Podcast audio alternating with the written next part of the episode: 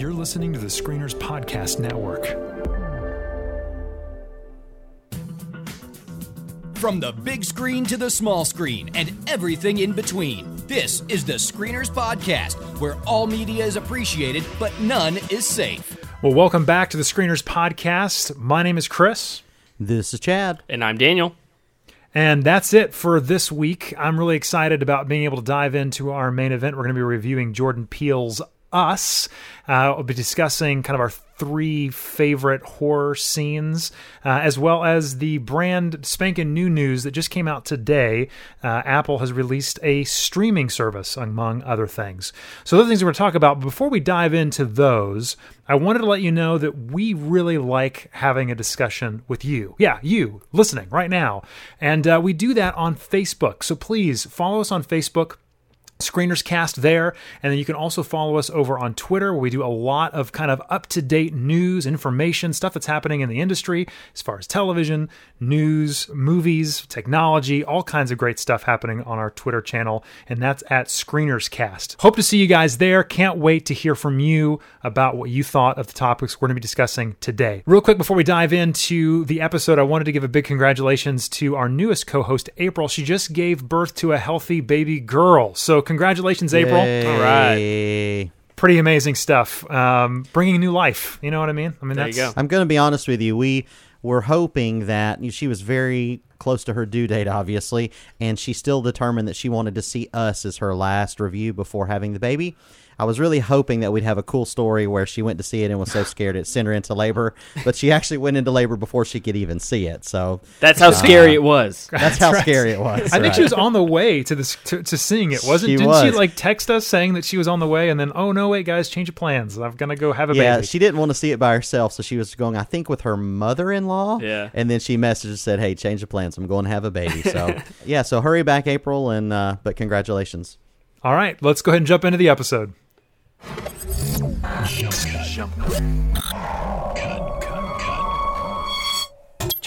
All right, guys. So, some late breaking news. Apple had an event at their Cupertino headquarters today all about television and the future of their streaming platform. And they made a lot of announcements a new News Plus thing that is actually available now, a credit card uh, that you can sign up for, video game stuff.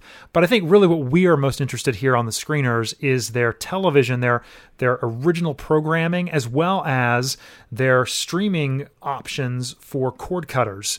Let's just kind of dive in. They announced these two separate things Apple TV channels which is going to be available, I believe they said, on almost all smart platforms. Mm-hmm. So if you have a smart television or a Roku or a Fire Stick or an Apple TV, even, obviously, you're going to be able to subscribe to CBS All Access and HBO and Starz, Showtime from one place. And even your cable provider as well. You can input that information, and all of your streaming will be in one app, one location.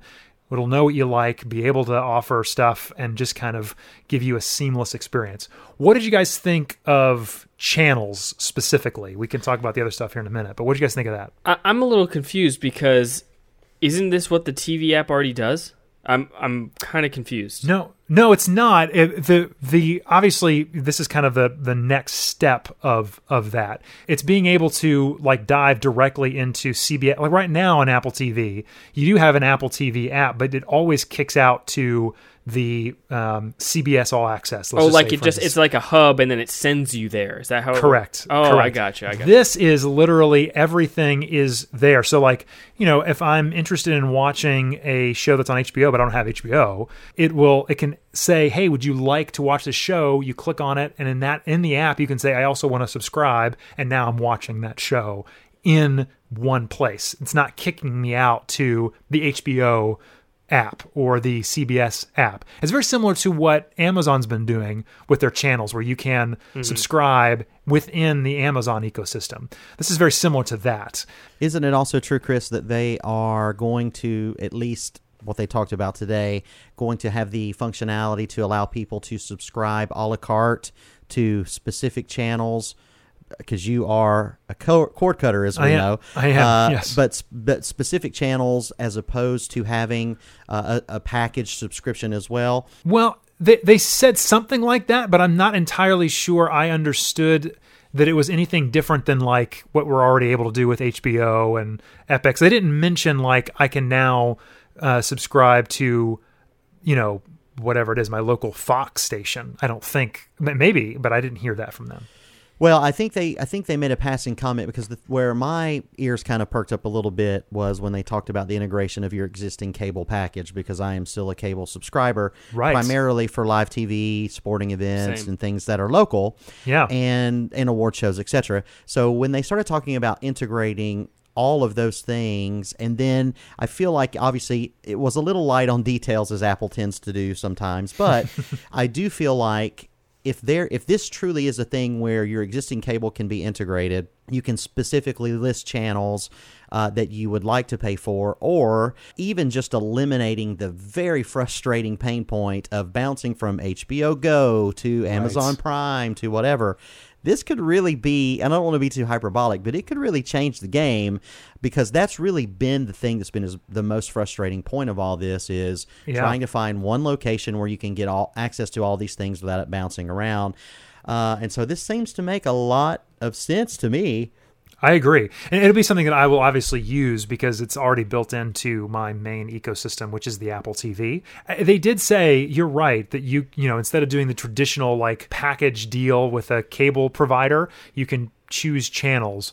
But they didn't really give any, like you said, any specifics on like what those channels are other than the ones that you were already familiar with that have built in streaming services already. So it will be interesting to see if you can actually like I just want CNN.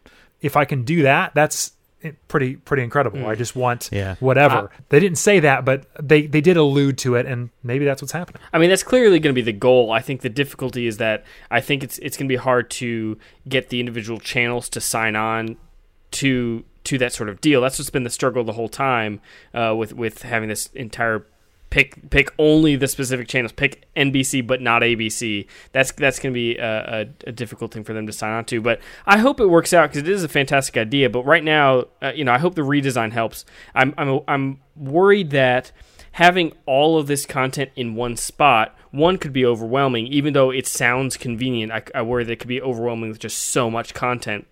Because think about all the stuff that's already on these streaming platforms that you're not actually watching.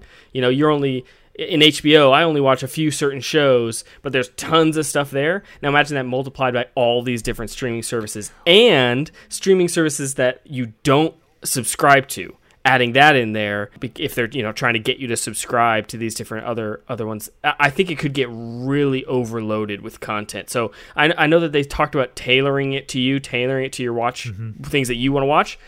If that's done well i think it could be awesome. I just i, I hope it's not overloaded with stuff Yeah. No, I totally agree with you. But again, this is still a better solution than what we currently have, which is No all doubt. these could be tru- yeah these could be. truncated like uh you know oh i forgot i even had that app over here or that was Exactly. even now, an option The big elephant in the room is, of course, Netflix is not included in this platform. I mean, that's the number one streaming service worldwide, and so that's it's a big thing that that isn't included in this whole thing. So obviously, that's yeah, I, that I don't think this was a good day for Netflix, honestly. I don't either. Uh, and um, but but the the other thing though that is sort of ironic, and we have talked about this for at least two or three years now with the proliferation of these different streaming services, is the rage against the machine from cord cutters like yourself, Chris, Yeah. was. I can save money if I do this, and I don't need all this other stuff. And now we've looped back to this Yes. reality where, in order to get all the channels, you're going to be paying more than what you paid for the cable Yeah, they, package they are to in- begin with. They have in, reinvented cable. This is cable. Look, we're going to bundle it all together. That you're just Right. buying another bundle. Like, but no, but same that's the point is that this isn't a bundle. That's what that's why this is so interesting to me is because if this is a month to month thing, and again, like this is what I've been saying from the very beginning, is that television is so interesting now in that if I want to watch a show, I can wait until next month when that show has completed its first run, its first season's run, pay for one month, quote unquote, and watch the show that I wanted to watch for 10 bucks or whatever it is, or even, you know, multiple shows on that one channel, and then change the next month. Yeah. And so what's what's fascinating here to me is that I don't have to and they said this from stage, I don't have to buy a bundle. I can buy a la carte. I can literally say this month I know, like you said, uh, you know, March Madness is going on. So I want CBS so I can watch March Madness. So I choose that one channel this month or two channels, and I'm still under what I would. know. Now, of course, if I want all the stuff, then you have to go back and pay a cable subscription. But what's nice here is is that if you don't want to, you can easily say, this month I'm doing that, this month I'm doing this, and I still have access to all of it. And if I want to go back, I can. There's just this nice freedom of being able to move back and forth and not being constrained to what a cable provider says. No, you have to have uh, all of these channels in order to get the one you actually want. Now you can just go directly to where you want to go and not pay for all the garbage. That's Well, wonderful maybe. for me. Maybe we'll That's see. it. Anyway, so that that was exciting. That that's kind of I would say just a next step to what we already have, making things a little bit more convenient, which is what they called Apple TV channels. That's what we just discussed. They also uh, talked about their brand new exclusive in-house productions that they're calling Apple TV Plus. And basically, they're starting original programming, uh, television shows um, that they have contracted out. Now, when they first announced this, the question is, is well, what kind of stuff are they going to have? Well, it was, it was awesome, uh, and I think you shared, and even the screeners shared on Facebook, uh, this video that they showed. Um, Oh man, I loved it so much. just yeah describing the creative process. I did too. I honestly i hadn't seen it when you shared it so i wasn't going to watch it. I wanted to see it in context of the of the reveal but man what a what a wonderful thing they did they apple if nothing else they know how to brand themselves They know how to Yeah, market. yeah. um, and and this is really wonderful marketing. Um, it really is. But it, it definitely leaves you with a feeling of like, yeah, they're going back to the artists, man. So let's talk just briefly about um, the exclusives that they have. Kamal Nanjani, is that how you say his name? Say his name? I'm Kumail. Nanjiani. Thank you very much. I appreciate that. Has got a documentary series that he is, I think, producing. No, no, no. It's Um, a it's it's not a documentary series. It's an Oh, it's anthology series. Right, Yeah. right, right. That's right. It That's right. It's based. It's based on Yeah, huh. real, real stuff. That's Yep. right. That's right. Yeah, Sesame Street's spin-off uh, about coding is is coming out. I really wish I had preschool kids for that. That would be pretty amazing. Alfred Woodward and Jason Momoa are doing a sci-fi post-apocalyptic thing called See. That that was the Um, only one that I was like, eh, I don't know. The the footage they showed looks no man, until I pretty saw the footage, then I'll change my mind. Yeah, the footage Uh, looks great. That's the only one that they presented that Daniel, did- you don't even like Game of Thrones yet. You be quiet. I was about to say, like, I, that was probably my favorite one, uh, Oh, if I'm being totally honest. Wow. Yeah. I mean, okay, and Reese Witherspoon and um, Jennifer Aniston and Steve Carell are working on a, which I'm guessing is going to be like a 30 minute comedy. Maybe it's Hmm. an hour. I don't know. They didn't say format, but it's like a morning show send up. It's called Um, Morning Show. It's called Morning Show. Exactly. that one's all going to come down to the writing, but it looks great. yeah, yeah. Agreed. Agreed. Agreed. And then uh, before Spielberg's the big thing. ones, yeah, I was trying to think if there's anything before the two big ones. Steven Spielberg is doing Amazing Adventures. Is that what Amazing- it's called? Amazing Amazing Stories. Amazing Stories, Stories. which was a. Correct me if I'm wrong. Wasn't that a, a show in the '80s? Wasn't that already Yeah. on? Yeah. Yep. I think he, then that was he was a producer on that too. I believe, if I'm not Yes, he was. Yep. so anyway, I'm I'm excited about that, and that is a anthology. It seems like everybody's doing that now. Yeah. Um, Netflix has Black Mirror. CBS All Access is doing the new Twilight Zone, and this is Apple's uh, kind of answer to that as an anthology series, which looks looks very interesting. Uh, and then Oprah, guys. Oprah Winfrey is doing this. I could not tell exactly what she's doing, but it sounds like very conceptual. It sounds like a book club and show and all of the kinds of stuff that she's just doing uh, on the platform as Well, well. she said two documentaries. Yeah. Um, so yeah, I don't know, and she she gave a few details. I can't remember what what she said they're about, but to me that was an interesting like as that was like the climax of the of the thing, right? That was like Yeah. the big reveal. Uh, maybe it's just that I'm not the demographic. I think Oprah's great, but that that that was kind of like a oh that's the big reveal. Oh, okay, you know I, that was a little bit of an underwhelming thing, but Well, I kind of liked I liked it in that. I mean, again, like mar- they know how to market themselves. The video Mm-hmm. they showed beforehand, the idea of optimism and like being positive. Yeah. I like I like Apple's outlook on media as a whole, like the way that they have been always very. I don't want to say wholesome, but I don't know. It, it, it feels that way to me. And again, like I, I'm like a part of that machine, and there's no doubt I'm in the cults. Um, but I just I feel like I like that idea of putting out that positive stuff um, and making it something that is accessible. And like she said, so many of us carry these devices around. Wouldn't it be great to like every once in a while see something positive on that screen rather than the negative stuff that happens almost everywhere else? Yeah. So that to me just kind of just just conceptually got me excited. No doubt. And and the things that they didn't show. I mean, um, there there are quite a few shows that weren't really featured. Damien Chazelle has a TV show. I mean, so you know I'm in for that one. Yeah. Uh, I think it's a musical TV show. I'm not entirely sure. Um, there's just lots of awesome stuff. Uh, they brought Sara Bareilles and J.J. Abrams up. What a Oh, that's pairing! right. Yes, what a, what a pairing. Uh, so that's cool. So yeah, I, I- I'm I'm really excited for the content. I think it's um, the only thing that bums me out is that it's another streaming service that I have to pay for. But obviously, the content here sounds sounds so great. Like they, they've got me. I'm in. But we got that one, and then and the Disney streaming service, which funny enough is called Disney Plus. I don't know why mm-hmm. they both named it Apple TV Plus and Disney Plus, but that's coming out in the fall as well. So we're gonna have both of these new streaming services that both sound awesome coming out this fall. So it's starting to get more streaming. is starting to get more and more expensive here. I'm hundred percent Mm-hmm. in on, on this on this deal, whatever that looks like. And I was I was skeptical on Disney, but depending on what they're doing, I think Dude. I'm probably going to be in on Disney as well. Dude, it now that I've sounds seen so some of the good. stuff. Disney Yeah. sounds so good too. Well, my hope is, and I'll say this will be my last point, is that they again they they couched this uh, event as a services based event, right? Their news, their credit card, their arcade channels, and Apple TV Plus. And what I'm hoping is because Apple does so many services, my my hope is, is they will bundle all of that so that it can be truly one thing. Like that that's my that's my ultimate hope is that I get my I I pay for I, uh, Apple services, right? Whatever that is, and I get my iCloud, I get my whatever that my Apple TV Plus, my whatever whatever it is, and I'm able to pay one one fee for that. And then if I want to add on, I I can. If I want to take off, I can. Uh, but I I the idea of having five or six uh, things hit my credit card every single month from Yeah. Apple is a little bit obnoxious. And I'm hoping that because they didn't actually talk about pricing, um, I'm hoping that they will they will discuss like, hey, listen, if you're all in on the Apple ecosystem, here's this one flat fee, and you get all of it. Your iCloud, you get your television, you get your services, you get your arcade, you get all this stuff. Just bow down to the master, Chris. Bow down. Well, and I'm- the thing I'm is, is that I'm all skeptical. Apple.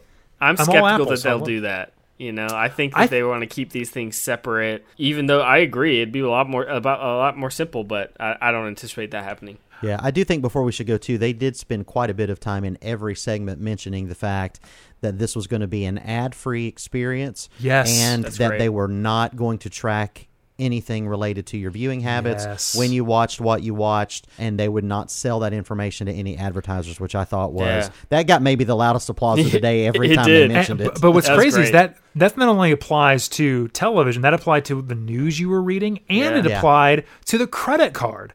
Guys, that's actually oh yeah i'm getting that card I, that's pretty impressive because I mean, you It think is. about how much marketing is done simply by credit card. I mean, you see it all the time. These credit card companies that get devastated hacks, and suddenly we realize, oh, they've been selling, you know, our our purchase information and mm-hmm. data. And that's why I get that stuff in the mail. I mean, honestly, this is kind of a game changer, especially Yeah. if they can actually do what they promised. Keep all that secret. Suddenly, well, Apple's just taken over payment, entertainment, Yep. news.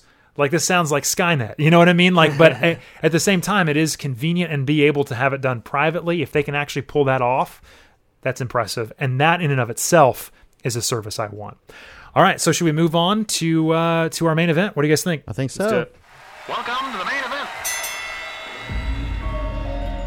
Jason? Jason, where were you? I I didn't know if you were lost. Stick with me, and I'll keep you safe. There's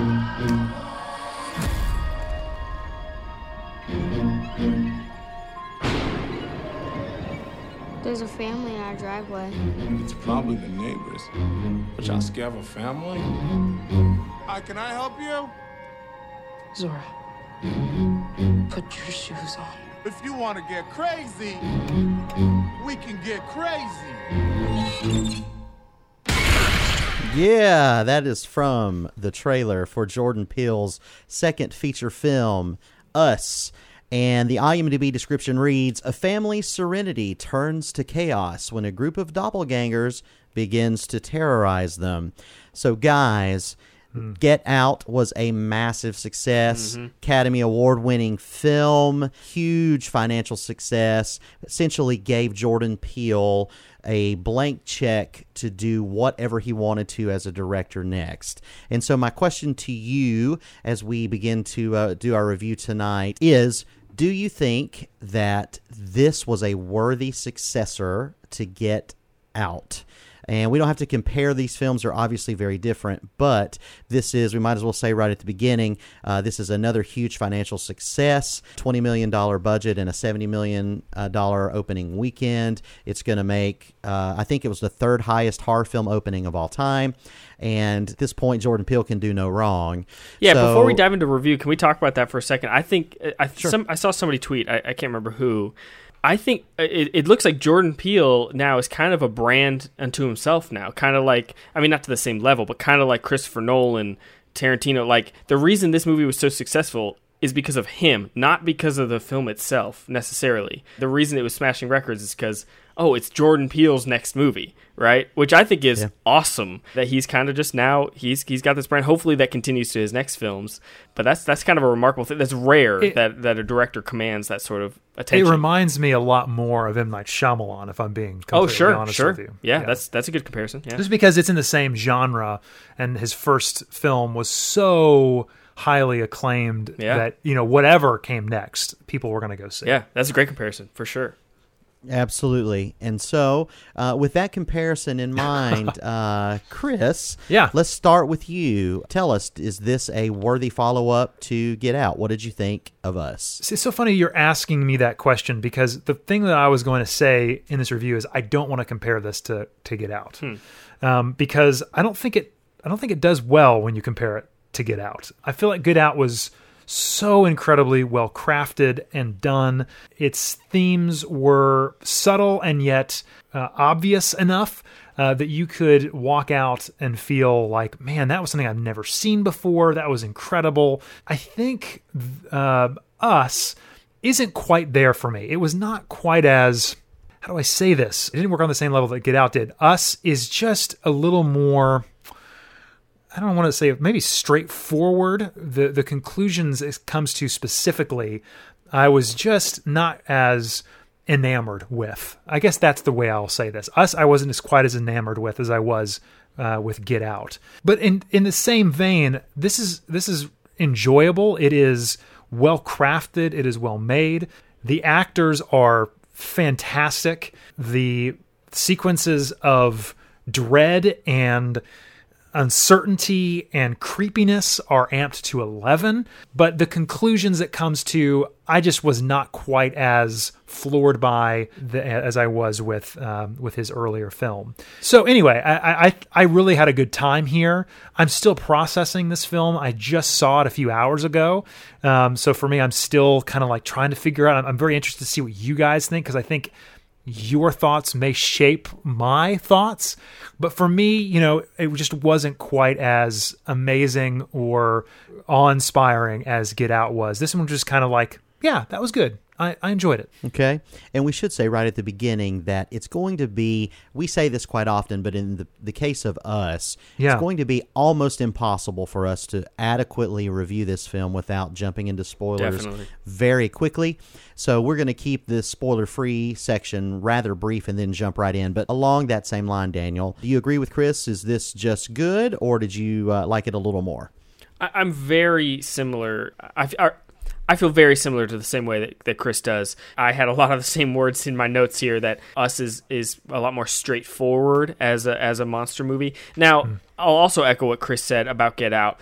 Get Out was kind of one of those lightning strikes. It's kind of like that was that yeah. was a once in a career kind of film for for most filmmakers. You know, hopefully Jordan Peele can do it again, but it's it's kind of like trying to trying to compare the two is just so going to be so hard because I mean that is in, in my opinion that's one of the best films of the decade. I mean, I, it is it's just yeah. a phenomenal film, and so it would you know it was kind of unfair going in with those expectations. Kind of anything would kind of underwhelm compared to a film like Get Out. So that doesn't remotely mean that Us is a bad movie. On the contrary, I think Us is a fantastic movie. I think it's awesome. I think it's a really, really great movie. But yeah, it it's not as good as Get Out, and that's okay. It doesn't have to be. I think uh, Us is great. I think it is an awesome monster movie. You know, um, I think the very best thing about us is how unique it feels, even compared to Get Out. It feels like a very different film than that. It's it's really funny, probably overall funnier than I expected it to be, but it's also really chilling and really creepy. The film has so much to say, and you can feel it as you're watching it. Um, you can feel how thought how thought through it was, uh, all the themes. You can so much so that you can't pick it all up as you're watching it from just one viewing. It leaves you with questions, but it's also the type of film that you need to see again, you need to talk about, you read about, because it's you know the answers are in there, and so it's one of those movies that's kind of fun to dissect and talk about. So that's why I'm excited to go into spoilers. I agree with Chris. Lupita Nyong'o's performance is so good. I mean, she leads the film in two performances, uh, yeah. just so so phenomenal, and two two very different performances. She does it very very well, and, and her performance elevates a lot of the material that would feel silly maybe in in, a, in somebody else's hands. So the movie as a whole is is wild, it's weird, it's bloody, and very extremely entertaining.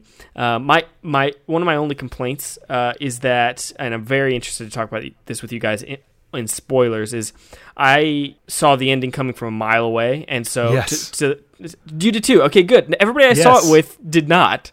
And, and oh man, yeah. I was hoping that's not what was to happen. I was hoping that wasn't the case, but I'm I'm confused by it, even though it was. So I need to talk to you. guys Yeah, so we'll talk so. about it. So I, I, I like the t- I like the twist. I just thought there was going to be another one, like because I thought it was so obvious that yes, yes I thought yes, there was exactly. going to be something else there. And so when the movie ended, I was actually a little bit surprised that it was over because I was like, oh, I thought like something else was going to happen. So anyway, uh, we'll we'll dive into to, into what I mean by that. But uh, yeah, overall, I think it is a fantastic movie. Really, really great movie. A good good horror film for sure. So Chris is thinks it's good. Daniel thinks it's a fantastic horror film.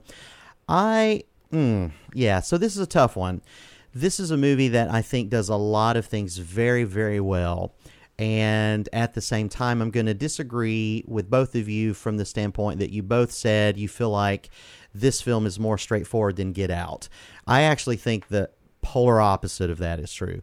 Uh, and specifically, I'm talking about the themes. Now, you could take Get Out and this movie and take every metaphor out of it and just watch it as straight horror slash thriller film.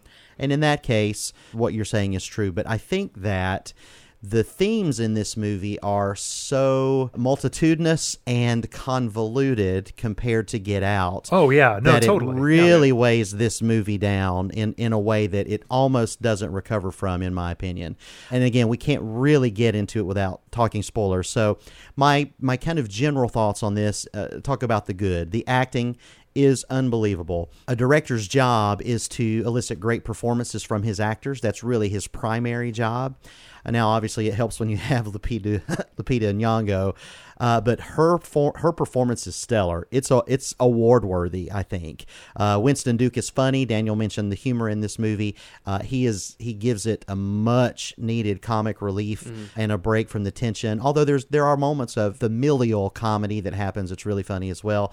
I'll tell you somebody else who I thought was great is Elisabeth Moss, who mm-hmm. I'm not typically a fan of. I liked her in Mad Men, uh, not quite as much in Handmaid's Tale, but I think here she is magnificent as well. So Jordan Peele, if anything, he can get great performances from his actors. Another thing that's good is the filmmaking craft. Uh, it looks great. The sound design is very creepy and effective. He has a really solid visual sensibility as a director. I think the blocking and framing, especially in a couple scenes, is really outstanding. I think think the editing in this film is really fantastic. There are a couple of confrontations that happen that we can't talk about specifically where you're kind of cross cutting between different things and it's masterful. It's really, really great. It builds on the it builds on the tension and I really enjoyed that. You always have a good sense of place. I agree with you on that. You That- do. That's that you could be very confusing, but I never felt confused about where I was. Yeah, and there's a lot of, a lot going on. Oh, yeah. Um, I also love the fact that Jordan Peele seems to be a nerd, a film geek, and so he is sure. loading his movies with Easter eggs. When he's in the 80s, you're seeing Goonies, you're seeing Chud. There's a, a lot of homages to Jaws in this movie, and when we get into spoilers, I'll talk about some more of those. But overall, this movie is not scary. I do agree that it is creepy in places, but as a horror film lover, overall, I think this is a good movie. I don't think it's fantastic or awesome, but I do think it is a good, solid film that where the performances really elevate the material. But as a horror movie, it doesn't really succeed as much. You know, Jordan Peele has he is a message filmmaker, right? He's a political filmmaker in it in as much as he has a point of view, which is what the best auteurs do. They're trying to make us think, but it also ultimately has to succeed in whatever genre it is as an entertainment. And while this movie was entertaining, I don't think it succeeds as a horror movie and not really even as much as a thriller. Now, that may be me personally because I've seen hundreds of horror movies, but to me, this felt more like an expanded version of a Black Mirror or a Twilight Zone than it does a Absolutely. horror movie. Don't disagree. Absolutely. Yeah, don't And disagree. so, and I don't mean that as in it's not the quality of a film. It obviously is, but it didn't feel like a fully baked concept. And when we get into spoilers, I'll talk about that a little more. But overall, I think uh, I think we can all agree that the craft is really good, the performances are really good. But it sounds like for all three of us, there was just a little something that didn't connect quite as much. So uh, we'll get into spoilers and talk about what that is specifically. But before I do, anything else you guys want to mention before we make our recommendations? I just want to say I agree with you that I I think the A to B is what I mean is so uh, simple. Like Yeah. the, the the overall like plot. But I do agree with you. There is it does feel crowded with meaning. Does that? I, I agree with you on on that, Chad. That like there are so many things that you could like try and connect. And what did he mean by that? And what is it? There's all kinds of wonderful rabbit uh, trails to go down with your friends afterwards and say what what what is he trying kinds. to say? yeah, and and and, and that's true. And it some of that just feels does feel cheap at some point. Like you start to feel like okay, maybe a little bit too much. But I think what I'm trying to say is is that like the actual the actual thing that it is, I just feel like is is is pretty simple. I think the other stuff is con- a little bit more convoluted than it needed to be. All right, well, let's get into spoilers so we can talk specifics. But before we do, Chris, we'll start with you. Yeah.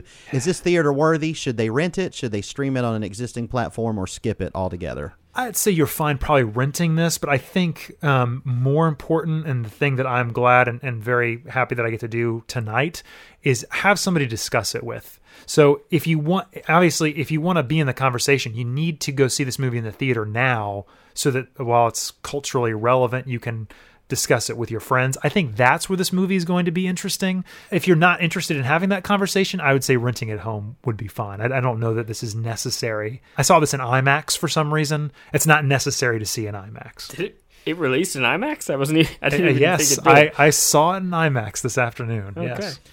Okay, so Chris says uh, it's a rental. Daniel, same question to you. I would say I'm, I'm the very weakest I can be on theater. I think because, and the only reason I say that is is horror films, uh, like good comedies, are are really good to see with an audience because it just Right. it just feels different. So not necessarily need to rush out, but I think it's fun to see it uh, with a with a good crowded theater. That enhanced my experience for sure. Boy, I hate to pull a Daniel here tonight and give a split answer on this question. Do it. because I do think one of the most part of what I have enjoyed about seeing us, and I mentioned this in our Slack channel earlier, is when I came back and was putting my notes together for this review, I just could not stop writing them. I would think about one thing and then think about another, and that is a testament to what the filmmaker is doing. There is clearly a lot to talk about and to think about and to unpack. So for that experience, it's kind of like the Lost experience that Chris and Melody used to have Yes. back in the day. Yes. It was the community and the things outside of the show that Agreed. made the show that much better. Yes. So in that regard, I think this movie has a lot of value. Taken just as a piece of entertainment, I'm actually going to agree with Chris and say that I think it's rental worthy. Although from a craft standpoint, it's really excellent. So if you're one of those people that likes to dig in and, and search for the meaning and get behind all of the, the things that the that the director would have for you because he also wrote the screenplay then then I would say see this in the theater but if you're just looking for a rollicking good thriller this is this may work for you but probably serve best as a rental so with that guys we have a lot to talk about let's jump into spoilers for us The first rule of Fight Club is you do not talk about Fight Club. Well, you look nervous. Is it the scars? You want to know how I got them? But There's so many places it would never occur to Hawk to hide. However, the reason the Führers brought me off my Alps in Austria and placed me in French cow country today is because it does occur to me. Because I'm aware of what tremendous feats human beings are capable of once they abandon dignity. And in the dream, I knew that he was going on ahead. He's fixing to make a fire somewhere out there in all that dark and all that cold. And I knew that whenever I got there, he'd be there.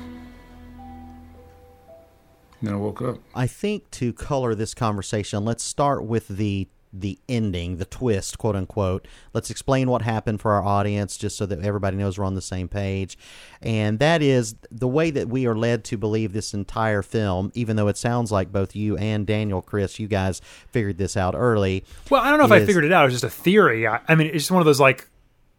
I'm hoping that that's not where they're fully going, but I'm confused as to how even it works. So say it what you're going to say, and then I can. the, we are led to believe that Adelaide, as a young girl, wanders into this mirror maze. Yeah, boardwalk mirror maze. She finds her tether. We're led to believe that she ran out and escaped this, uh, and that it traumatized her, but that she went on to live a normal life with a, a husband and family.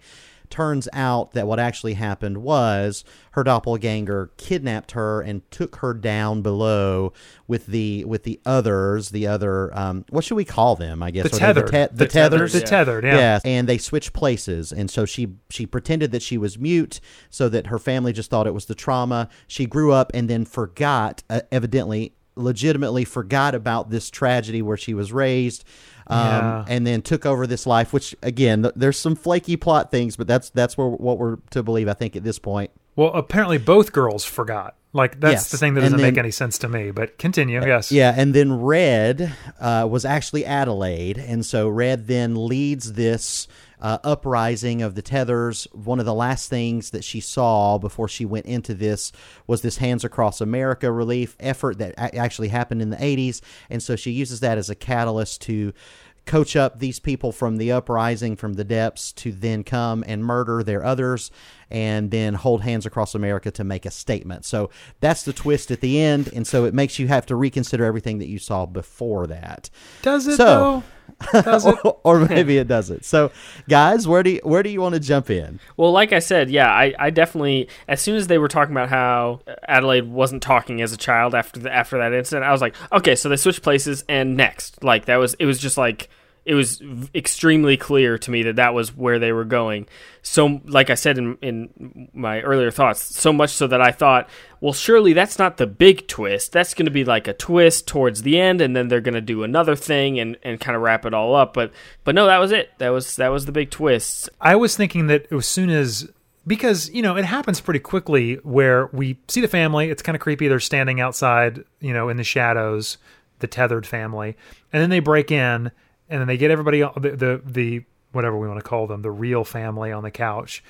I thought at that point the mom was going to reveal herself to be who because she there's like an exposition dump mm-hmm. there. And then there's also another exposition dump that happens when she reveals other things later in the film but not that point. So i just it's so it was weird to me that it didn't happen in either of those places. I was just expecting them to. That I thought, well, maybe I'm completely wrong and I just misread that moment, the obvious moment of they've switched places at the very beginning of the film. Uh, and then when they're driving and they reveal it to actually have happened, I was like, but what what does this twist add to the movie? Like what what does it actually do to the movie? I don't know. The only thing it maybe it does is that it the the switching is what creates the uprising. Like that's like the the the the, the that switch is what.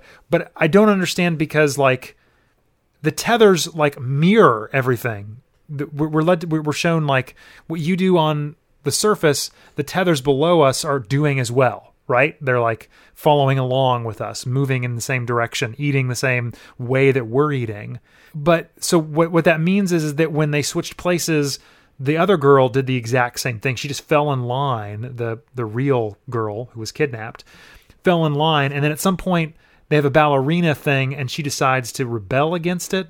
I just don't understand how that adds anything. Realizing that they've switched, like, what does that add to the the I have narrative? some, I have some thoughts on that, So but Sure. I don't know that I agree that the dance was that she rebelled. I think I think within that dance is where she proved to the to the tethers down below that she was more than and that she was different and that she could use that to show the connection in a sli- in a different way obviously why they would follow her which this is where it gets really weird because there's Yeah. so many things that don't make sense is it just that simple for them to go up and down that escalator and they Right. can all be out Yeah. and why haven't why hasn't someone done it before now and it's just all of this convolute can they get pregnant i guess they do or they can have kids it's just it's a, it's a very strange situation where you know ambiguity can be good but in when it starts getting specific to plot it can be confusing and so there's a lot of unanswered things around Well, that but I mean, what were you thinking daniel Well, no, I, I I have ideas on the themes, not not the specific of how,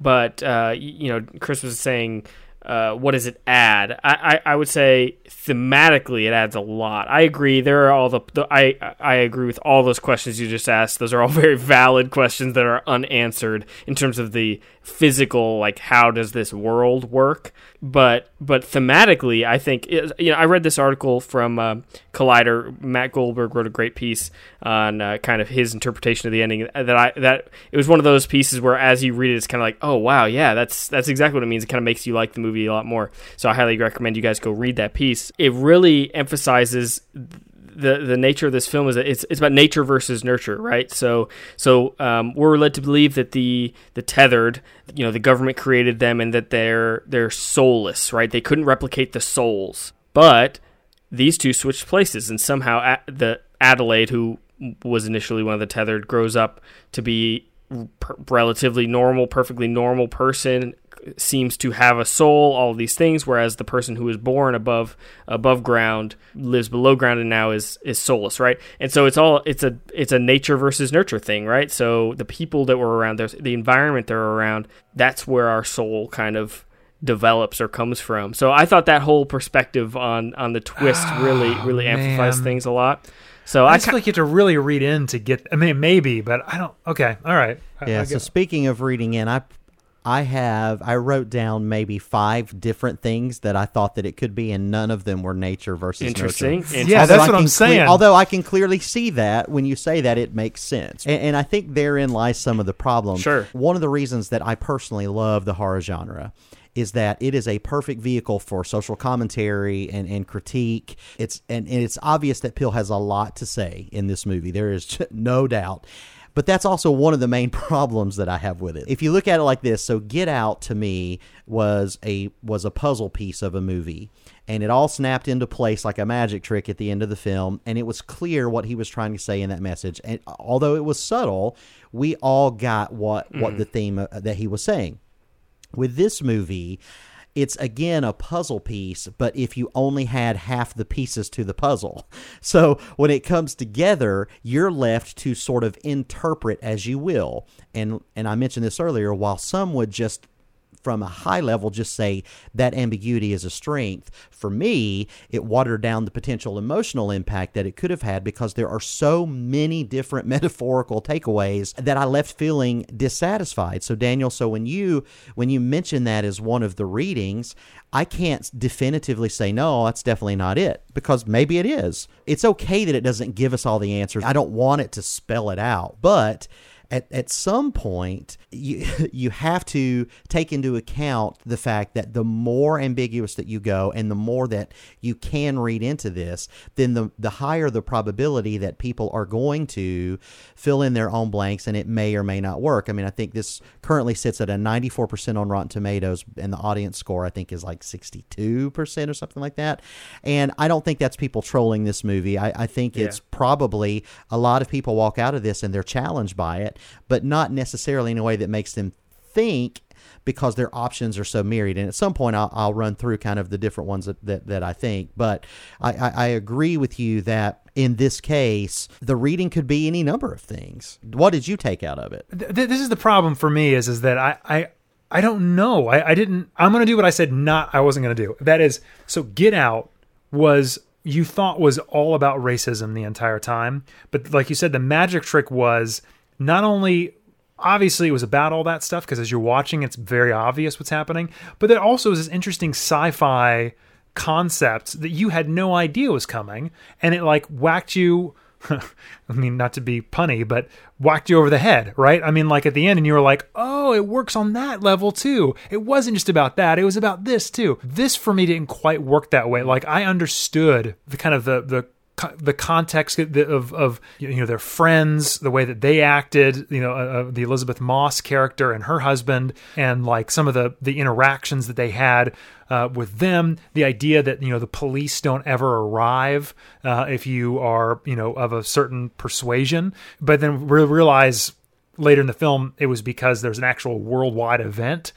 I I'm, I think this the for me the sci-fi didn't work in this in this movie. The themes were a little bit muddy. And so when I walked out, I was just like, I'm not exactly sure what I thought. I'm not exactly sure where I was what I was where I was being led and what I should take away from it. And so that's kind of what I'm hoping you guys will be able to to tell me because I don't know. I really So, don't. Yeah. Daniel, what about you? Did you take away something specific? No, I one thousand percent agree with what you guys are saying. I, I, I, I absolutely agree that this movie is thematically muddy. Is that I think I- I mean I, I think he did that. I clearly think he did that on purpose. Like I don't think that was an accident that he hit the themes he wanted just didn't come across. I really think it was intentional that he was trying to be kind of what do you take out of it? but I, I, I don't think that landed very well. So I 1000% agree with that. Even still, I think that as you think more about the film and kind of whatever comes out, I'm very curious to, to hear what you thought, Chad. But I think I think it still works and it's still fantastically entertaining. But I 100% agree. It is definitely very, very muddy. I do think it works too as a, as a self-contained story. So if you guys will indulge me just for like three minutes, maybe less, I'll just read. I'll just read through the stuff that I thought that this could be as I was putting my notes together. So number one, you can clearly just take this movie as a straight horror thriller, but it does then dip its toe into the realm of sci-fi at the end, like you had mentioned, Chris. You said it didn't work for you, but it does it does meet all those tropes. You've got a shady government agency who created the tethered as a means to control people above, but then it's discovered that you can't replicate the soul, but you can clone the body, so the project is abandoned, which leads directly into the exploration of duality as it relates to us and what it actually means to be human, which is what sci-fi is all about. Now, the way this movie ends, though, it's a little more complicated than that because at the end we have essentially a tethered who is kidnapped and eventually killed a human and is led to a revolt that's resulted in the massacre of thousands of people, all in the pursuit of her wanting a better life for herself. We've seen that she has a soul, so she has a husband, children whom she legitimately loves, and so she's not a hero or is she? So that's then circles back on what does it mean to be human? What makes that tethered human. That's one way you could look at it. Another way you could view it is a critique of the United States. Well, yeah, they Our- make that. That's right. They do right? say, "What are you? our- We're right? Americans." And our country's obsession with excess to the detriment of the quote outsider and the poor. You can view the movie as a commentary of refugees who just want to have a better life but are ignored and unknown by the prosperous. Even the use of the Helping Hands Across America, which was an actual effort to feed the poor and the hungry in 86, the fact that people above are not even aware of what the cost is, the human cost is, for them to have all of the excess that they have and the comfort, highlights the fact that we easily can become complacent with what we have without actually considering what it takes to get it often to the detriment of others, which then circles back to the question of losing our identity, our search for identity. Who are we, right? And this is a could easily be construed as a critique against excess and American consumerism. You could also view this movie as a as a commentary on our ability to be our own worst enemies, especially in light of the polarized times in which we live. The clear message here is that you can be so convinced that the other is the enemy when often self-examination is required to arrive at a place of empathy that results in pe- the two sides coming together to create one. But instead we fight and try to kill each other even though we're the two sides of the same coin. So that's a very surface reading but could be read that way Almost done. Sorry. You can also view this as a biblical allegory. There is tons of biblical symbolism in this movie. Adelaide, the little girl at the beginning, is literally eating an apple as she enters this place where it says, Enter to find yourself. On the way in, she sees the thing about Jeremiah 11 and 11, the sign on their way in. Jeremiah, the prophet in the Bible, in the book of Jeremiah, that whole book is about him calling the Jews who are in exile out of idolatry and warning them and saying that it is so bad what they have done that even God will not come to their rescue. And one of the first things that Jeremiah says when God is calling him is that he doesn't know how to speak well. We see this motif over and over again that Adelaide is the only one who can speak. She's the only one uh, who can speak when she enters the upper world. She pretends to be mute. Both of the girls experience trauma. They each discover the other and realize that there's a different world they didn't know about and have to adapt to their new worlds.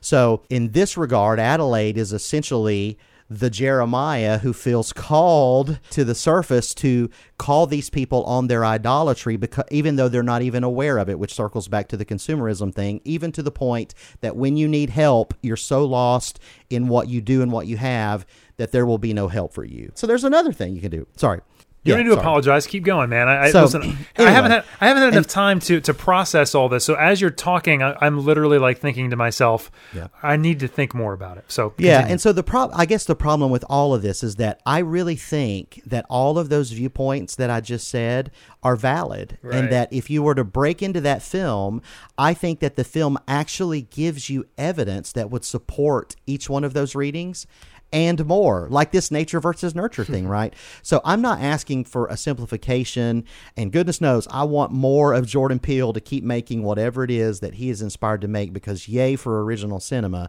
But I think in this specific film, he just overextended his thematic grasp, and as a result, I let I couldn't help leaving the film feeling somewhat dissatisfied because I didn't know what to feel. Yeah. While you one could say that is the point, I would say that sometimes less is more. A- little more clear direction Yeah. would have been helpful for this. That's movie. exactly what I was going to say. It's a lack of clarity, right? It's a lack of, you know, he was trying to say so much that the audience eh, doesn't leave necessarily with what he wants them to leave with. They just leave with whatever they're thinking of or whatever they might have misread, which, I, I, I- yeah, I wish we had left with what Jordan Peele wants us to leave with. And I don't think we did that. Um, I totally agree because I, I I think all of your readings were, were valid and uh, and really intriguing for sure. Um, you know, kind of the the one you, you were talking about. What does it mean to be human? Is, is similar to, to the reading that I had. You know, kind of taken the, the nature versus nurture kind of thing. It's very similar. But yeah, I don't know. It's it's. I wish there was more clarity, but it still it still works as as a straightforward film. It does, although I do have to say the the basic horror movie tropes that were so expertly subverted in Get Out are on full display in this movie. People doing dumb things that they would never do or should not do. The, the father being completely useless at the end uh, just drove me nuts. It was like I don't care if my leg was falling off. There's no way I'm staying in that ambulance. and and Adelaide getting out of the car after they throw the girl off Yeah, the, that was the weird. windshield and walking bizarre. into the come on man those are just those are just silly silly things to do just little things like why did adelaide's family why were they i understand why adelaide may have been spared at the beginning but why are why is her family spared and toyed with and everybody else they just immediately get killed. So Right. with a filmmaker like jordan peele i have to ask myself he doesn't do anything by accident so what's the commentary there? What is he trying to say there? I don't know. That's that's a good point. That, I was going to ask you guys that, and I didn't know if you had an answer or not because, like, immediately when they show up to that the the white family's home, they are brutally murdered instantly, um, and they could have done the exact same thing to you know to the family. And the only thing I can think of is because she's the one who started the uprising, and she wants to play with them for a little bit. You know what I mean? She's I want to say like smarter. You know what I mean? Like further evolved, kind of like uh, in the Planet of the Apes films. She's just more aware of her surroundings, and she's just woken up the other tethers, and they're still trying to figure things out, and they're still going more on uh, instinct. You know, but for don't me. I definitely agree for- with that. uh, for me, like I, I just like there's so much symbolism that it almost is overwhelming. Like I'm just I'm just looking through like the the uh, images on IMDb and like can you remind me why they each have a glove on their right hand and they're carrying shears and I know why they're wearing the red because that was what was on the image of the everybody across America. But do you remember do we know the I- symbolism between those two yeah, things? I don't know about the scissors, mm-hmm. but I think the the single glove is a Michael Jackson homage because the girl had a thriller shirt when she went down, and Michael Jackson in the '80s was the jump, and actually. The jumpsuit and the single glove, I think that's a clear Michael Jackson homage. Scissors, I do not know. I do Okay. not know. Same. Right? Because I mean that's a part of the marketing. I thought it was going to be a big deal, and it just it, it never, it never made. Well, know, just there's a lot of coincidence in here. So, like, what are we to believe that Gabe, who's the father, so do all of these people? Did they come out of Santa Cruz, or did this happen everywhere? Because Gabe had to be in Santa Cruz in the '80s. Otherwise, how did his mirror or his tether come out to get him at that precise oh, moment? if they follow you, they follow. They're they're always underneath you. Always. Yes, they, they, that's the, that's the scene that they show mm-hmm. is them on the Huh. boardwalk, and they literally mirror. Like as you're walking along the boardwalk, you're eating a hot dog, and they're underneath eating like dead rabbit or whatever. Huh. Okay, I missed They're, that. they're Okay. literally All right. Mirroring. You that every movement that you do. So they're always there. And she even says that when she sits down the very first time and starts speaking to the family on the couch.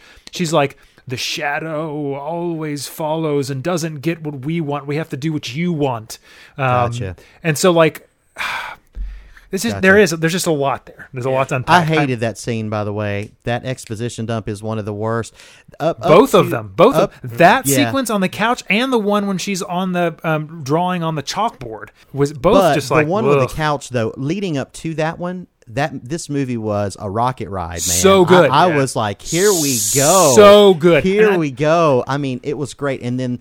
Every piece of momentum that was built up Yes. just completely stopped. And I think that- that- Uh, that- and it was that- hard to get those stakes back. I agree with you. I think this movie was fantastic when it was the Jaws, which was we didn't know who the Yeah. ba- the, the you know we didn't put a uh, I don't know uh, a facade or like any kind of like characterization on them. But the moment that he says they're us and they say the name of the title of the movie, for me it was just kind of downhill from there. It was kind of like them trying to get to the point where that would make sense that there could be a mirror of them. Uh, For the longest time, though, I thought I was sitting in another mother uh, where everything where everything was more thematic and none of it was real. But I think we're supposed to take from this that it actually all happened, um, Yeah. and that was what I was hoping Well- that it wasn't going to. I thought it was going to be more of like a fantasy world, and it was you know all happening. I don't know more more, more fantasy wise, but it didn't. What I loved though is that uh, the and it was because of the marketing and because of the first the beginning of the movie. I had no idea that this was a worldwide thing or nationwide, Yeah. whatever. I I, I kind of liked that. Like that that that twist really surprised me. Um, Yes. As soon as they start killing the uh, Elisabeth Moss and her family. I was like, okay, let's go. There are more of them. Okay, I'm in. So I, I, I like that switch, but I totally agree that um, the whole house home invasion the before they sit down was fantastic. It was so good because of the mystery, because we had no idea what was going on, and they sat down. I thought the explanation came so fast, so early Yeah. on that I was very shocked. Uh, one other question too I had uh, of you guys, and we can we can wrap it up here. This has been a great discussion, but what uh, I thought that they clearly said in that one of those exposition dumps that they couldn't the the people above when they the untethering, if you will, you know, mm-hmm. was going to happen, and they couldn't control the people, but somehow J- Jason, the young boy Jason, at the end mm-hmm. starts walking backwards, and he controls his tether all of the sudden. But that hasn't happened at any other point in the film. Did anybody could make any sense of what was happening there? No, I was very confused by that. I didn't understand because you're right; it didn't happen anywhere else. So I didn't know if it was more mimicry, like That's not true. It it happened. It happened in the. Um, I think it's just the connection that they had in the closet. Like he would do one thing and he would do. He, he seemed like, again, like many of these that are not the mother, are not quite woken up, and so I think you can still trance them back into being the slave or the the shadow, and like that's what to me that's what I took of it is that like he was because there was a connection there because they had that moment in the closet where he would lift up the the the light and then the other guy would lift up the light and they'd touch hands and move around or whatever that I think he was like mm. going back to form you know what I mean like what he had been doing his entire life and so in this moment he was brave or whatever stood out and then you know I had don't him. I don't I'm sorry buy it. oh I mean that's what I mean that's what you're supposed to believe that's what happened I don't know, dude. I don't Okay. know. I don't know. I mean, I I, mean- believe I believe that what you're saying is true. I just didn't. I didn't pick up that that reading. I was very confused. Sure. I mean, I was So- confused for for a lot of the pl- like not not plot. How do I say this? Like the beat by beat of this this film. I was very confused. All by right, I have to say it. one good thing before we wrap up spoilers. I loved, I mean, absolutely loved the Jaws homage sequence when the dad is on the boat. Oh, he's- yes. he's, Yeah. trying to get away. And first of all, you got the young boy on the beach who's wearing the Jaws shirt, and then we Yep. get this set piece with Winston Duke's character, the dad.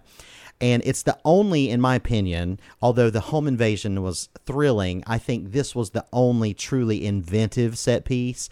I, I literally laughed out loud when after he hits his tether with the bat and he falls in, the motor starts and then he falls into the Yeah, water yeah. was excellent. Uh, and then you get this jo- Jaws uh, homage where the boat is dragging Abraham under the water. It circles back and stalls right behind him, so we know the creature is there, just like the barrels and Jaws. And it's so much scarier to let your imagination do the work. I loved that sequence. Oh, that, that's I didn't even I didn't even pick up on the the the barrels. That that's a that is a good point. You can't see what's under the water, but you know Yeah, something's but there. you know it's there. But you know yeah, it's there. that's good. That's a good that's a good point. I do I like loved that. it. That's so anything else? Anything else, guys? Before uh, before we move to our top three. It sounds like we've been hammering this movie. It is pretty good. I mean, Daniel really likes it enjoyable. more than pretty good. It, it, I- uh, it's one of those movies where you sit down and the entire time. Here's what I would say: if you really want to enjoy this movie, I would say sit down and don't try and figure it out. Like I think the entire time for me, I was just trying to find the theme. I was trying to because of Get Out as a roadmap. I was trying to say, what is Jordan saying here? What is what am I being? What are these characters doing? And I think I may have been trying to dig too deep rather than just let the movie be what it is. I just I think I think it'd be much more enjoyable that way than you sitting there trying to, as the film is going on, uh, interpret it and come back out and have a conversation with friends and and see where they're at. I think that would be more interesting than I what I did, which was sit there by myself in a theater at three o'clock in the afternoon trying to figure out what this movie was saying to me while it was happening. I agree. I think that's exactly what I did. I think I, I think it, it does as its own film stand on it. You know, I think it stands well on its own. I think when you try to dig deep, there's there there's some muddiness there. There's some definitely things you can nitpick and things that don't quite make sense. But it's still fun. It's still a fun, enjoyable thriller horror f- film that that is absolutely worthwhile and um, doesn't diminish uh, you know, the, the muddiness doesn't diminish the excitement I have for Jordan Peele as a filmmaker, and so I still am excited for whatever he comes out with next. Yeah, I was gonna say like, and and I, I'm ex- it makes me more excited because this makes a very good case for a wonderful Twilight Zone episode. So I'm Yeah. excited to Yeah. see Yeah. what what that looks like. This like. weekend. With with that, I can totally agree. Although I'm going to be a little more negative and say I don't think without the without the depths to mine, this doesn't work as well for me as a horror slash thriller film. But it's well made, and I absolutely cannot wait. I mean, cannot wait to see what he does next. So keep doing it, Jordan, because we just talked for like an hour about uh, a horror movie. So that's always awesome. So with that, let's jump into our top three. Three, two, one. The top three. Well, in honor of a film that Chad says isn't very scary, we are going to talk about our top three scariest movie scenes ever. Our top three scariest movie scenes ever. Okay, so as always, you can interpret this however you want. You can uh, whatever scariest means to you, whatever movie means, or okay, whatever scenes mean to you. That's that's what we're doing here. And so we are going to talk about those personally. Before we dive in, I don't watch a lot of horror movies, so my contributions to this list will be very few. I don't have a, a lot of great insight here, but I know that Chad Guyton is obsessed with horror movies, so we're going to start with you, Chad. What is your number three scariest movie scene? Well, this was a difficult list for me to put together because the more you watch horror films throughout the years, the more, and, and of course, working on uh, the production side of life, you begin to recognize a lot of the tells for jump scares and things of that nature. So I actually had to back up in my history and find the three times. And this is going to be a kind of journey through my childhood where I was absolutely terrified. I did the same thing. This is my list too. Is what I was personally I- scared. I Yes. had to because all three of these I was legit scared. Number three for me is the most recent. And after I saw this movie with a group of friends, and after it was over, we started prank calling each other because we were so scared. And that is the American version of The Ring. The Ring. Uh, yeah, seven days. We started calling each other on the phone at midnight, going seven days and hanging up. And specifically, it's not the ending where uh, I guess we should say spoilers for the ring, but it's not the very ending scene where she comes out of the television. All of that was certainly chilling. It's the actual tape itself. It's the tape when you watch it. It is so creepy and eerie, and when you watch it in the context of that film. I mean, even though I was a, a little older, I was still young enough to be scared by that by that film, and so that that's my number three, The Ring. All right, good pick. I enjoy The Ring quite a bit. That's a that's a really good uh, horror film. All right, uh, Chris, what is your number three scariest movie scenes ever? So, just like Chad said, this is going to be a list of times that I was personally scared. Um, and two out of the three films are not horror films. The first one I'll mention, my number three, is, I guess, technically a horror film, and it is the most recent one as well. Um, for me, M. Night Shyamalan is was very masterful at setting the camera on a spot and making you feel very unsettled. And there's a sequence in The Village where, and this is again, I guess, spoilers for The Village if you haven't seen it, where there is a creature in the woods and it is just slowly following, and you're never sure where it is, but it's slowly following the, the lead character, the lead uh, actress. The camera stops and the creature stops, and then out of nowhere, it just starts running.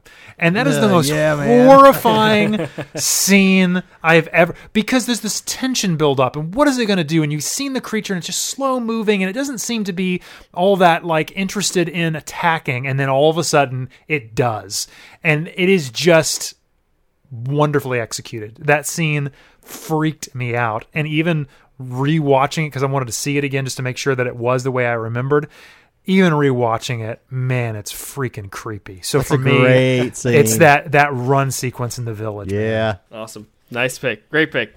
Well, uh, for me, like I said, I don't watch a lot of horror movies, so I, I did approach my list kind of similarly, uh, just times that, that I was personally scared. So for my number three pick, I have a very recent movie, uh, Green Room, from just a couple years ago. Um, Really? yeah, the scene where uh, it's been a little while since I saw it, but that kind of where they're bargaining with with the the Nazis on the other side of the door, and then the the bargain goes wrong. It, it's it kind of blurs the lines between scary and tense. It was just so incredibly tense uh, because Yeah. it feels so freaking real. Like it just feels so incredibly real that uh, yeah that that that scene that whole movie, but but that scene specifically was really really really tense. It's a great scene. So uh, that was my number three pick. All right, Chad, back to you. What is your number two scariest movie scene ever?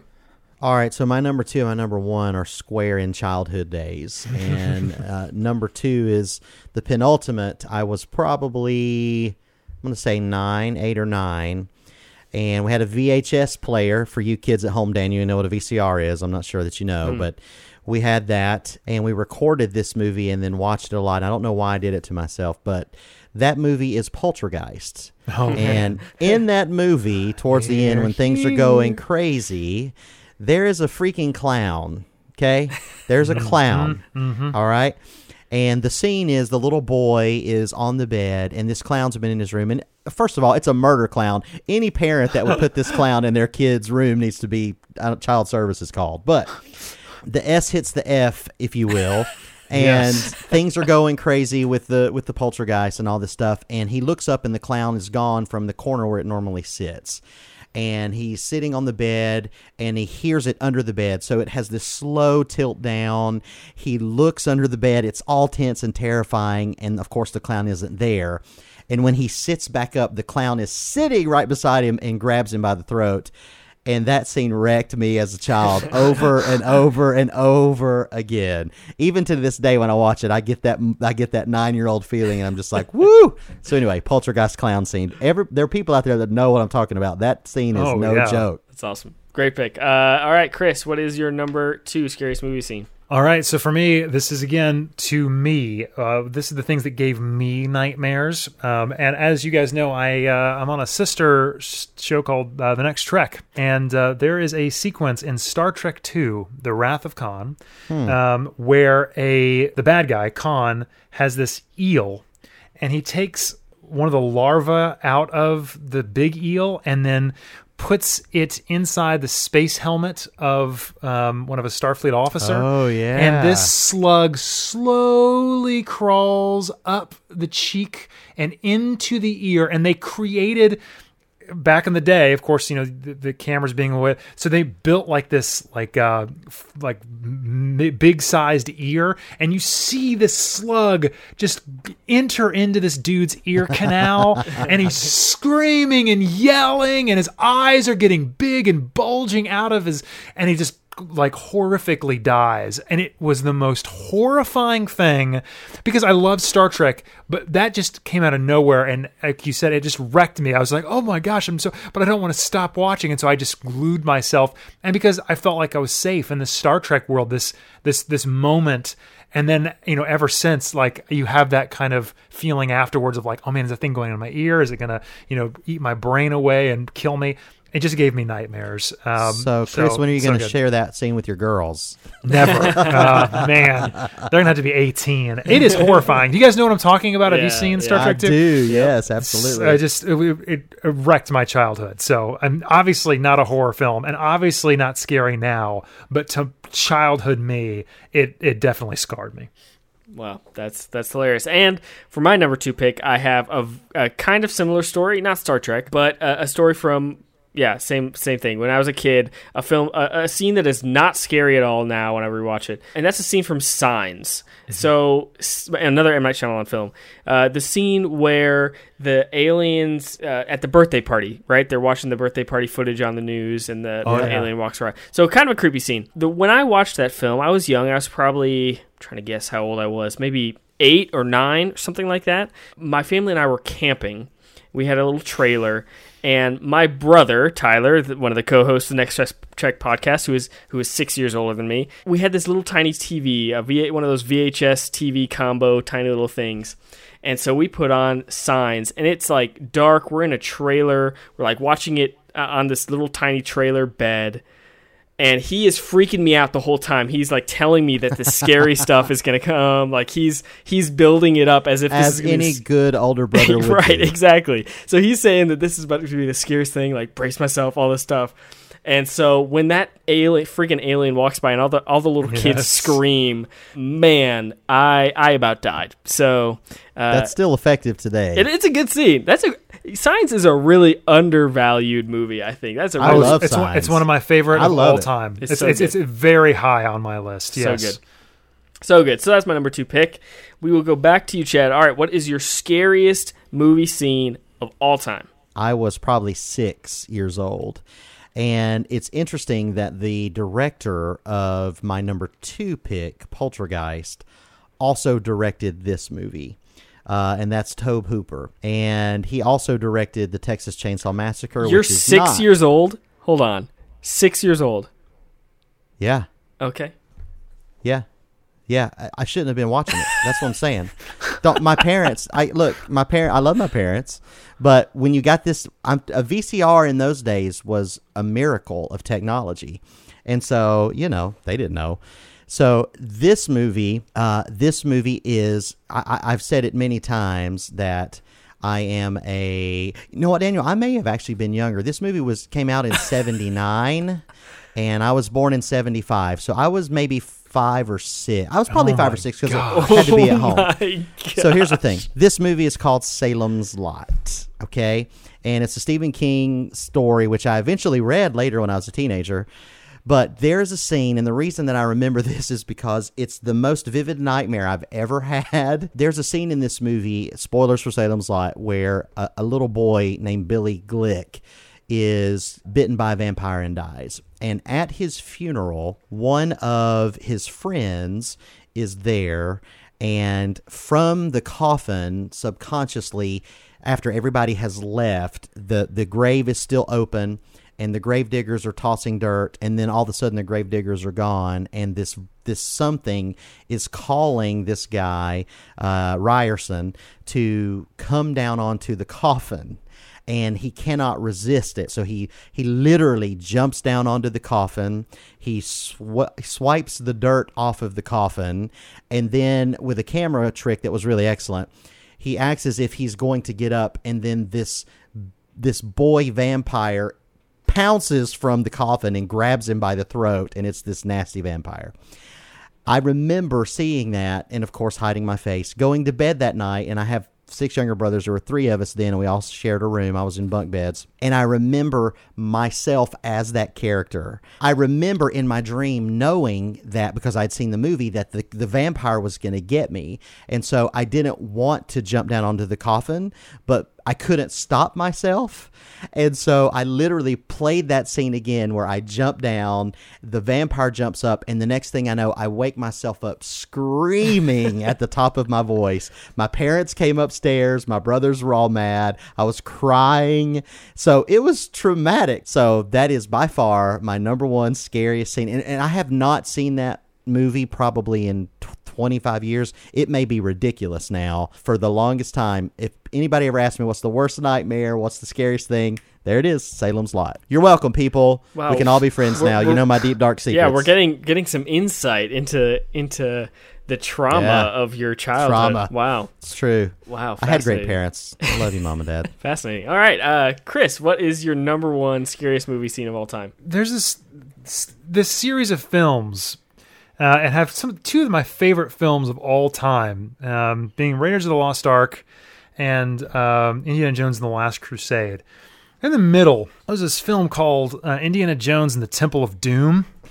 um, and there's a sequence in this movie Yeah. where there's a human sacrifice that occurs and a priest rips a dude's heart out of his chest and they're they're speaking creepy language. Yeah. Kali Ma, you know what I mean? And like and, yeah and it like dude that is scary still. It is what how did this movie get made? How is it what it is awful it you know they they tell stories. This is the reason why PG-13 was created. Mm-hmm. this movie should have been rated R. It still should be rated R. There's nothing in a TV PG a PG-13 movie today that would pass muster with that sequence in it. It is horrifying. It is scary. It is atmospheric. You know the the the the the face of fright on the dude that's being sacrificed as he's like being lowered into into like hell. It is just Awesome. Chris, is- when are you going to share this with your girls? It's awful. never. They will never, for multitude of reasons. We will. I will happily watch. Look, there are scary sequences in all of you know the Indiana Jones films. I didn't really particularly like uh, at the end of Last Crusade where the dude like melts away and like you know gets burned to the wind or whatever, and he por- chose poorly. Uh, or the same way at the end of the, in the first movie, uh, Raiders of the Lost Ark, where all the Nazis melt. Um, all those are kind of scary but this sequence it just keeps going and it just it it makes no sense. It's horrifying for horrifying sake. It's just not it scared the living daylights out of me and still does. Even right now i'm looking at images online of the, the priest's face. That dude's Aw. face is fi- it's i need to stop now. I'm too scared Wow, we're really just digging into trauma on this episode. We've got to. I mean, this is wow. why we do it. Wow, I don't know. I don't know if um, my number one pick is this traumatic, or, or maybe it affected me, and I'm just still unpacking the consequences. denial. You're Yeah, in that's denial. probably it. So, uh, for my my uh, number one scariest scene is a movie that I was forced to go to when I was older than than what you guys have described here. I was a senior in high school. Oh no this was last year for me I, that i'm So when I was a senior in high school, a movie called Paranormal Activity came out. Oh, yes. and uh, you know, so at this point in my life, I had, yeah, of course, I was already obsessed with movies, but um, I didn't watch horror films. I still, I still don't really too much. But back then, I, I would always just be like, oh yeah, they're just, you know, it's just not really a genre that I like. I'm not scared of them. It's just a genre I don't really like. No, I was, I was scared. Okay, I was too scared to watch horror movies. That was the reality. I didn't want to admit it. And so I was at, I was hanging out with uh, a bunch of my friends. It was my friend's birthday, and he wanted to go see Paranormal Activity. So this is a bunch of seniors in high school. I can't, I can't like wuss out, right? So I had to go to this movie, Paranormal Activity, and at the time found footage that that kind of reignited found footage i think that was one of the films that did it uh, that and like cloverfield i guess and so it wasn't like too big of a genre uh, at, at the time wasn't overused and the marketing i still remember the marketing of paranormal activity of showing like test screenings where they had night vision of the audience like Oh, right. freaking out like Yeah. freaking out and they're advertising like this is the scariest movie ever blah.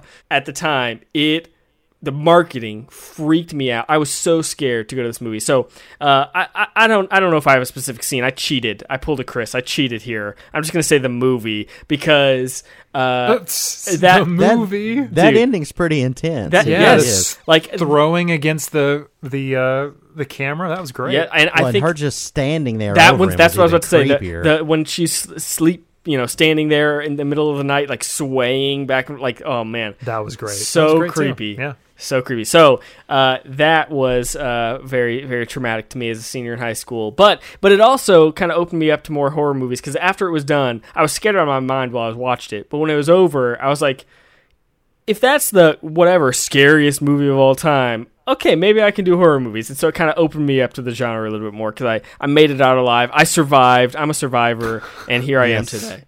That's legit scary. That's a scary movie. Yeah, it is a- for sure. So that those are our scariest movie scenes ever. Do we have any honorable mentions, uh, Chad? Any any ones you didn't uh, you didn't get to mention on your list?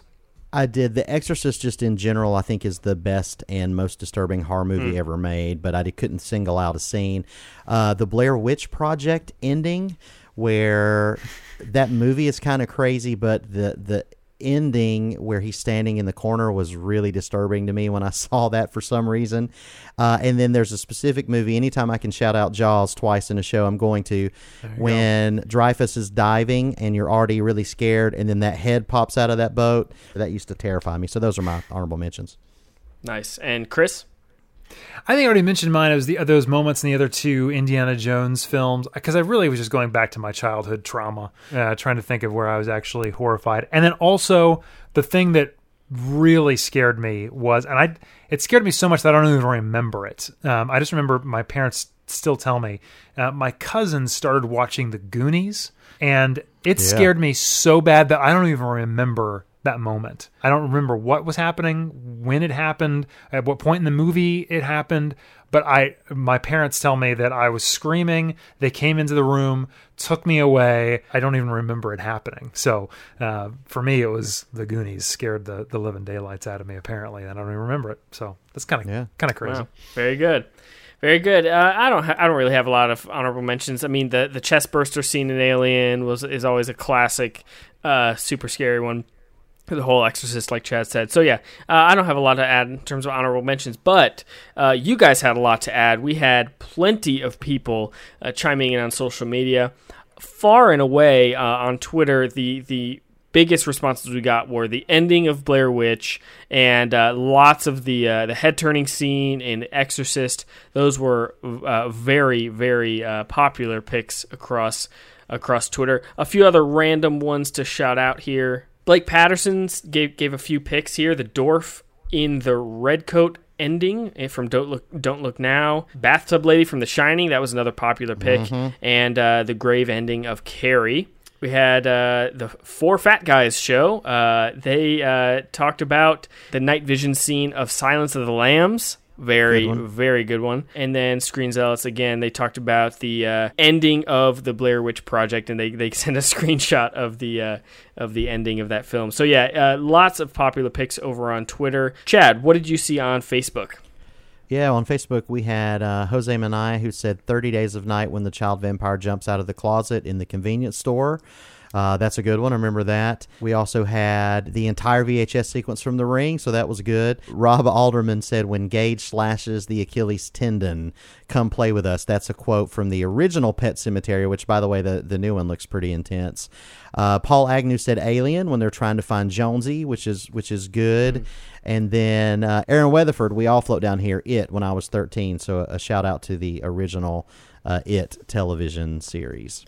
So lots of good picks there. Yes, lots of good picks. We appreciate you guys chiming in. As always, we want to remind you to join in the conversation with us on social media uh, because that's where a lot of this happens. So we'll uh, we'll shout you guys out if you chime in with our top three. We want to hear your picks. So that about does it for this episode. Thank you guys for tuning in to this review of us and some other good conversation here. Make sure you tune in next time where we'll be reviewing Dumbo, Disney's new live action remake. We can't wait to talk about that and more on the next episode. So we'll see you there. And that's a wrap. You've heard what the screeners had to say. Now you be the critic. Head over to screenerspodcast.com and let us know what you think. See you next time.